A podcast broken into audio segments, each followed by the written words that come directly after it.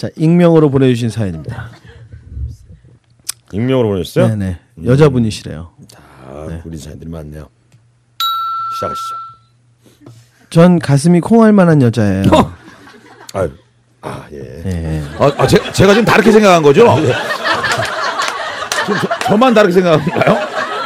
아, 저도 잠깐 오해했어요. 전 아니 전체적으로 그렇다고요. 가슴이 콩할 만한 여자. 아, 그러니까 이게 겁이 많고 이렇다는 소심하다. 거겠죠. 아 소심하다는 그 거. 외에 다른 생각을 제가 에헤, 그만 빨리 읽으세요.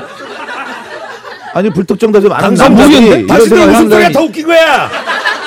웃는 사람들은 분명히 나랑 같은 생각을 한 거잖아요. 아 넌 인지 생각한 거예요? 그런 얘기구나. 자, 얼른 읽으시죠. 상황이 더 이상해집니다.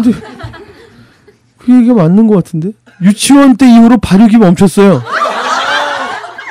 그 얘기가 맞는 것 같은데. 아, 우리가 잘 생각한 거네요.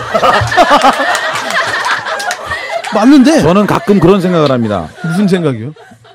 난 현명하구나. 내 생각이 되게 많이 적중하는 경우가 많구나. 이딴 생각을 해요. 네네. 자, 여기까지 10만 원이요. 아니 아니 한 줄만 더 할게요. 한 줄만. 제 취미는 브라 뽕 사 모으기예요. 홍사모. 뽕 사 모으기. 뽕 사모네요, 뽕 사모.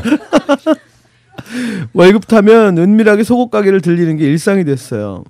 뽕이란 뽕은 다 사모았어요. 그러던 어느 날 건강 검진으로 유방암 검사를 하게 됐어요. 병원에 접수를 하고 가운으로 갈아입은 다음 진료실로 들어갔습니다. 연세가 지긋하게 드신 의사 선생님이 앉아 계셨어요. 선생님은 이것저것 물어보시더니 초음파를 찍어보게 가운을 벗으라고 하셨어요. 차마 가운을 벗지 못하겠더라고요. 너무 작아서 창피했거든요.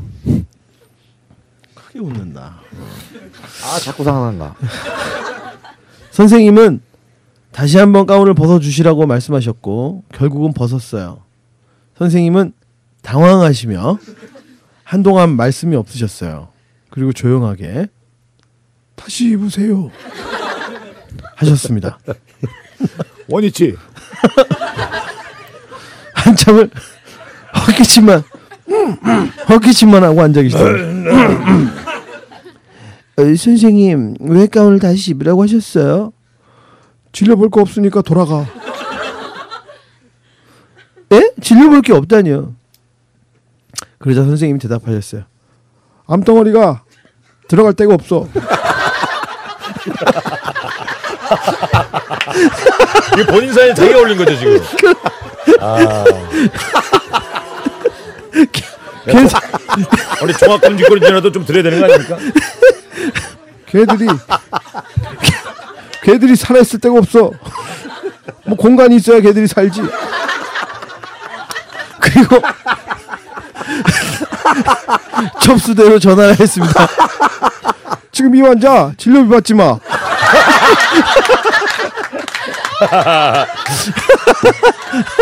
그렇게 병원을 나왔고 결혼해서 아이들 낳고 잘 살고 있어요. 야, 이거는 본인의 어떤 어, 이런 거를 좀 드러내시면서 슬프다. 어, 좀 여러 가지 감정이 교차하는 그런 사연이네요. 와, 2시 탈출 걸투쇼다.